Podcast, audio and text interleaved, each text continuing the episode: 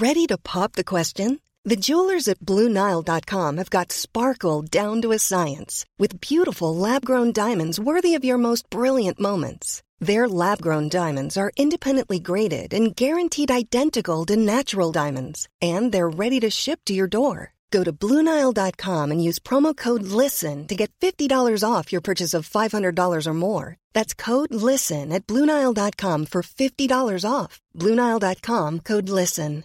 Hey, I'm Ryan Reynolds. At Mint Mobile, we like to do the opposite of what Big Wireless does. They charge you a lot, we charge you a little. So naturally, when they announced they'd be raising their prices due to inflation, we decided to deflate our prices due to not hating you. That's right. We're cutting the price of Mint Unlimited from $30 a month to just $15 a month. Give it a try at mintmobile.com slash switch. $45 upfront for three months plus taxes and fees. Promo rate for new customers for limited time. Unlimited more than 40 gigabytes per month. Slows. Full terms at mintmobile.com. From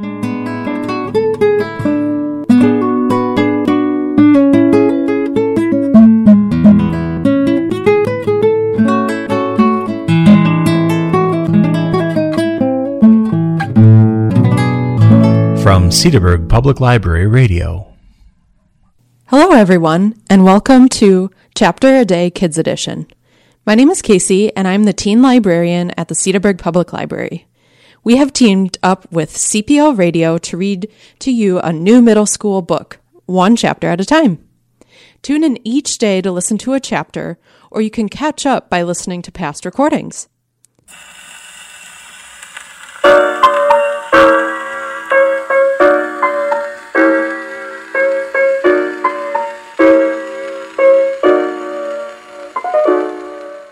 This month's selection is called Betty Before X by Ilyasah Shabazz. It's about a young girl named Betty who was raised by her aunt in Georgia until she is six. Then she joins her mother and step family in 1940s Detroit, where she learns the hard truths about the civil rights movement.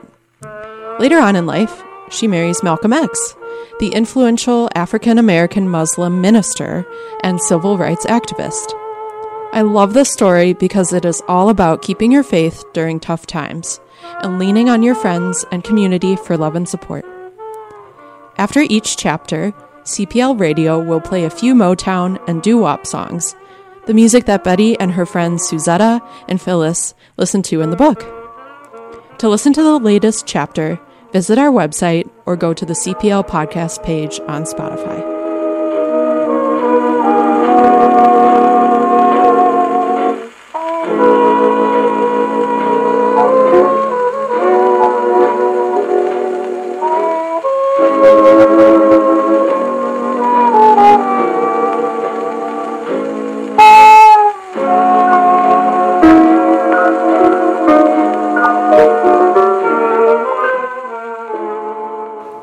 Church, Suzetta says, Phyllis is coming over to my house. We're going to listen to her Billy Eckstine records and bake cookies. You want to come? I'll be right back. I tell them and run to find Ollie Mae to ask permission. Ollie Mae says, Do you think you deserve to go, Betty Dean? My heart trembles to the pit of my stomach. Does she know I left church to go get candy? I stand there thinking about what I should say. I do not want to fib, especially in church. Especially because the last time I told a really, really tiny lie about eating all of my vegetables, when really I gave them to Jimmy, Ollie Mae gave me a whipping. So I don't fib right here, right now in church, because I don't know what Ollie Mae or the Lord might do. And I don't want her or the Lord upset with me. I think about what Pastor Dame said about reaping what we sow. And so I pray one more time inside my head, asking God, please don't punish me for misbehaving. Ollie Mae sighs and says, Well, answer me for God's sake. Do you think you deserve to go? I don't say anything. I just keep praying. Ollie Mae steps to me and grabs my wrist real tight. She bends down low enough to whisper in my ear. I let you sit with those girls today, Betty Dean, and you disobeyed me. Mrs. Malloy sees us. She walks over, slow and calm, and stands close enough to, so Ollie Mae can see her, but not so close that she's in our space. Ollie Mae squeezes my wrist tighter. Her whisper is not light or sweet, like the kind of whisper that tickles your ear. Hers is bitter and stinging. I brought you into this world, Betty Dean. I can take you out. You hear me? Yes, Ollie Mae. Yes, ma'am. Mrs. Malloy steps closer. Everything okay? she asks, but something in her voice tells me she knows nothing is okay. Ollie Mae lets go of my wrist. Everything's fine, she says. I'm taking Phyllis to Suzetta's house. Is Betty coming? Mrs. Malloy asks. Suzetta lives next door to Mrs. Malloy, so she gets a ride to church every Sunday. Mrs. Malloy steps a little closer to Ollie Mae and says, Betty really ought to spend some time with her girls. Her own age, don't you think? It doesn't sound like a question. I'll have her back right after supper. I know tonight's a school night. Mrs. Malloy hardly gives Ollie Mae a chance to answer. Ollie Mae looks at me, giving me another warning with her eyes. You can go. I'll wait up for you, she says. Suzetta, Phyllis, and I follow Mrs. Malloy to her car. We sit in the back seat and wait for the Malloys to get in. Mr. Malloy is talking with Deacon Boyd, Phyllis's dad, about everything and nothing, from the weather to sports to today's sermon. Mrs. Malloy is talking with Mrs. Boyd, and it seems like they might go on talking forever. Deacon Boyd looks at Mr. Malloy's car and says, I'm going to get me one of those automobiles now that General Motors is making Fords again. Yes, sir, it will be good to get the factories back to making cars instead of a car factory being used to aid the war. How many wars do we need anyway? Then Mrs. Malloy says to her husband, Dear, we should be going. And the four of them say goodbye. On our way to Suzetta's house, all I can think about is the candy in my purse and the whipping I'll get when I go home. I think about all the other ways Ollie Mae could punish me. No playing outside, extra chores, or a discussion about how and what I did was wrong. I think about all the things she'll say, and she's whipping me. How she'll make me feel guilty telling me, after all I do for you, and you ought to be ashamed of yourself. And if you're going to live in my house, you're going to live by my rules. And then I think, what if I stop living there?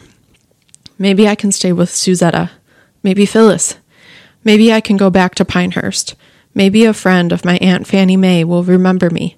Maybe a long lost relative will be found and want to take me in. Suzetta takes me away from my thoughts. Mrs. Malloy, Betty is going to join the youth choir.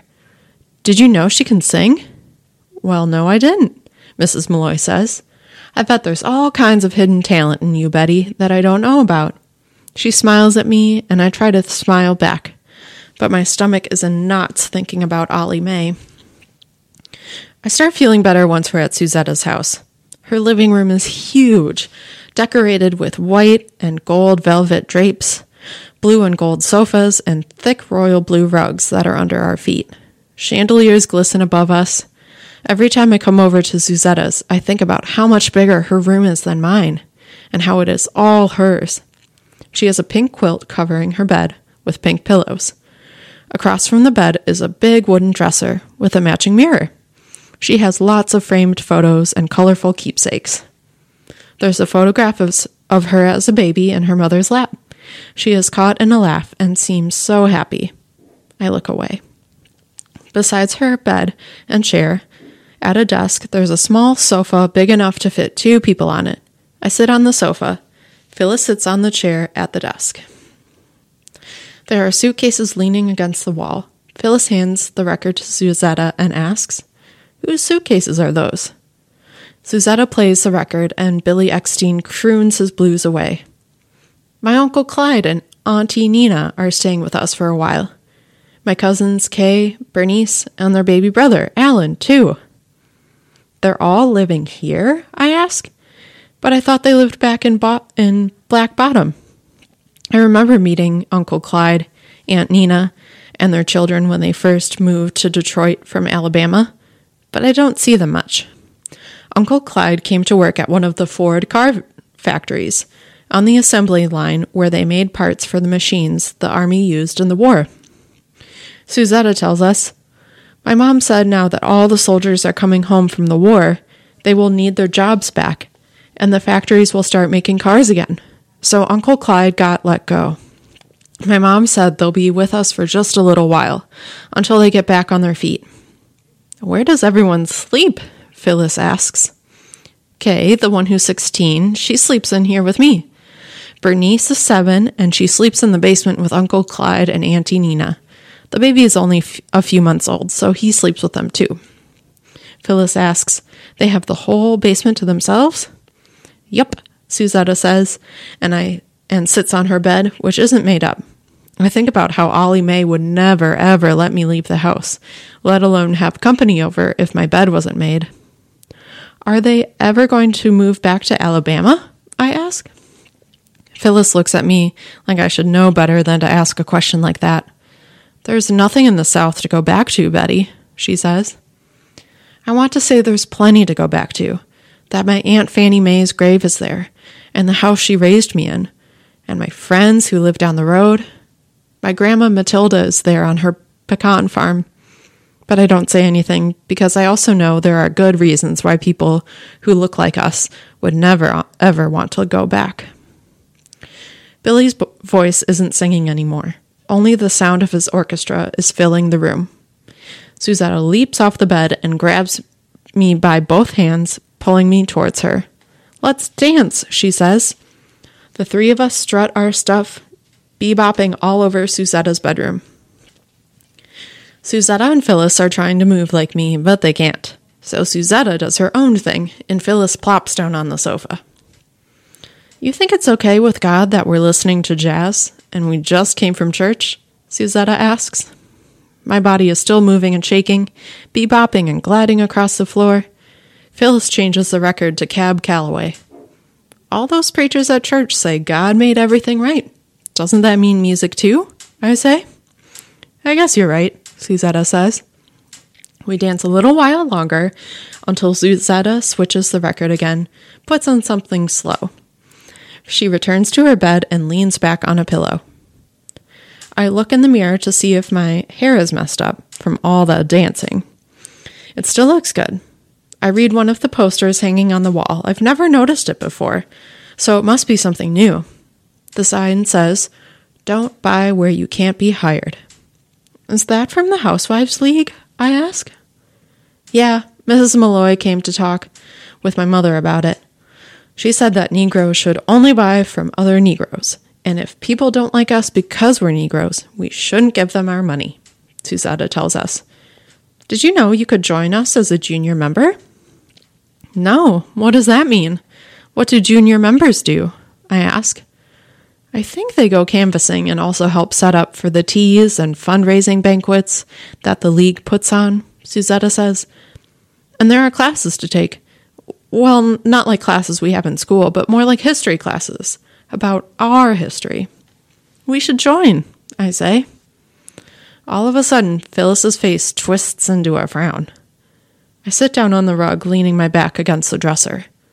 Don't you think it would be fun to dress up and go to those banquets? Suzetta says, That part sounds fun. I don't know about walking door to door to hand out flyers, especially in the cold. Phyllis is quiet. I look at her, and before I can ask if she wants to join, she says, I'm not joining the Housewives League, Betty. That doesn't sound like fun to me at all. Besides, my mom wouldn't let me. I can tell by the tone of her voice that she doesn't want to talk about it. She changes the subject real quick, not giving me a chance to ask any more questions. She picks up a magazine from the small table next to Suzetta's bed. Your family gets Ebony magazine? Not fair. Her eyes are full of wonder and envy. She holds the magazine with care. You're so lucky, Suzetta. Ebony is so much better than Negro Digest. Negro Digest is smaller, but it has a lot of neat articles. I like it, Suzetta says. Yeah, but it's boring. This has lots more color and photos, fashion, and cute boys. We all start giggling. I don't have much of an opinion because I've never read either. Negro Digest costs 25 cents, and Ollie Mae says there are 25 other things she could spend that money on, so we don't get any magazines. We spend the next hour turning pages and pointing out who we think is cute, which outfits we're going to get, and which hairstyles we will wear. I stare at the spread that's right there in the middle of the magazine. Ooh, I'm going there, I tell them. Rose Meta house of beauty in New York City. One day, I'm going to go there and get my hair done, I say. Can you imagine all of us getting our hair done in Harlem? We read the article out loud, taking turns. Phyllis goes first. She reads the headline Rose Meta house of beauty, biggest Negro salon in the world. Then me. Rose Meta opposes the idea that kinky hair is inferior. Her philosophy is that there is beauty in everyone. I read. There's a quote ne- right next to a photo of a hairdresser pressing a woman's long, thick black hair. Hair like mine. I read the rest of it. No Negro hair is bad. All Negro hair is attractive. Look at those curls, Suzetta says. We look at the picture on the right side of the page. A woman has some pink rollers in her hair, and a sea of curls hangs down the sides of her face. Suzetta reads the next part. The luxurious Harlem beauty salon offers pink champagne and is so popular people come all the way from the South, Chicago, and Detroit. See, I'm going one day, I tell them. Told you. They smile at me, but not like they believe this dream of mine will ever come true. They smile at me like I sometimes smile at Shirley and Jimmy when their jokes aren't funny, but I have to be a good big sister and laugh anyway. Suzetta jumps off the bed and says, Want to bake some cookies? She walks into the hallway, down the stairs, and to the kitchen. Phyllis and I follow her. Phyllis is still holding the magazine and plops down once we get to the kitchen table. She does a lot more reading, while Suzetta and I do the mixing and the placing of cookie dough on the baking trays and into the oven. We sit together at the table, waiting and waiting for the cookies to bake. Suzetta and Phyllis start talking about a girl I don't know, and I get lost following the gossip. So I pick up the magazine and turn the pages. I'm not really reading anything, just looking at the pictures. I stop at an ad that says, Is your skin dark, dreadful, and unattractive? So was mine. The woman in the magazine has tan skin like the inside of an almond, like Suzetta and Phyllis's skin. She is holding a bottle with a label on it that reads, Miss Emma's Bleaching Cream for a lovelier, lighter complexion. At the corner of the page, there's a picture of the same woman before she used the cream. Her skin is brown, not tan. I flip back to the spread about Miss Rose Meta and her beauty salon in Harlem. I look at all the women sitting in the chair getting their hair straightened, curled, cut, and pinned up. All of them are tan. I'm so distracted that I don't realize Phyllis is talking to me. Betty, you hear me? Next Sunday, we're going to style each other's hair, okay? We can take turns being Miss Rose Meta. I close the magazine. Okay. The front door opens and Suzetta's family comes in. Uncle Clyde in the front with the rest of his family following behind him. Aunt Nina is holding baby Alan, who is a ball of sleep cuddled up against her chest. Kay joins us in the kitchen, and I'm not sure if she really wants to or not, but I guess being with us is better than playing with her little sister. She sits next to me at the kitchen table and picks up the magazine, flipping through it while we talk. Do you like living here? I ask. Kay pauses and takes a moment before answering. Sure, I guess, Kay says, except for how cold it gets. Do you miss Alabama? I ask. I'm wondering if maybe, like me, she left people behind and places that she holds onto in her dreams at night. Kay says, Of course, I miss my friends and my teachers. It's nice here, but in the South, there's more country land than there are houses. Here, there are so many people and cars everywhere you turn, and the houses are so close to one another. The timer dings, announcing that the cookies are ready. Suzetta opens the oven they smell so good. Kay pours milk, and we eat our chocolate chip cookies without waiting for them to cool. Our mouths are full, and there's no more talking for a while. Everyone is enjoying the cookies. I don't bother to bring up the ad about a lighter, lovelier complexion. Don't ask Suzetta or Phyllis or Kay if they notice that none of the girls in the magazine are brown, like me.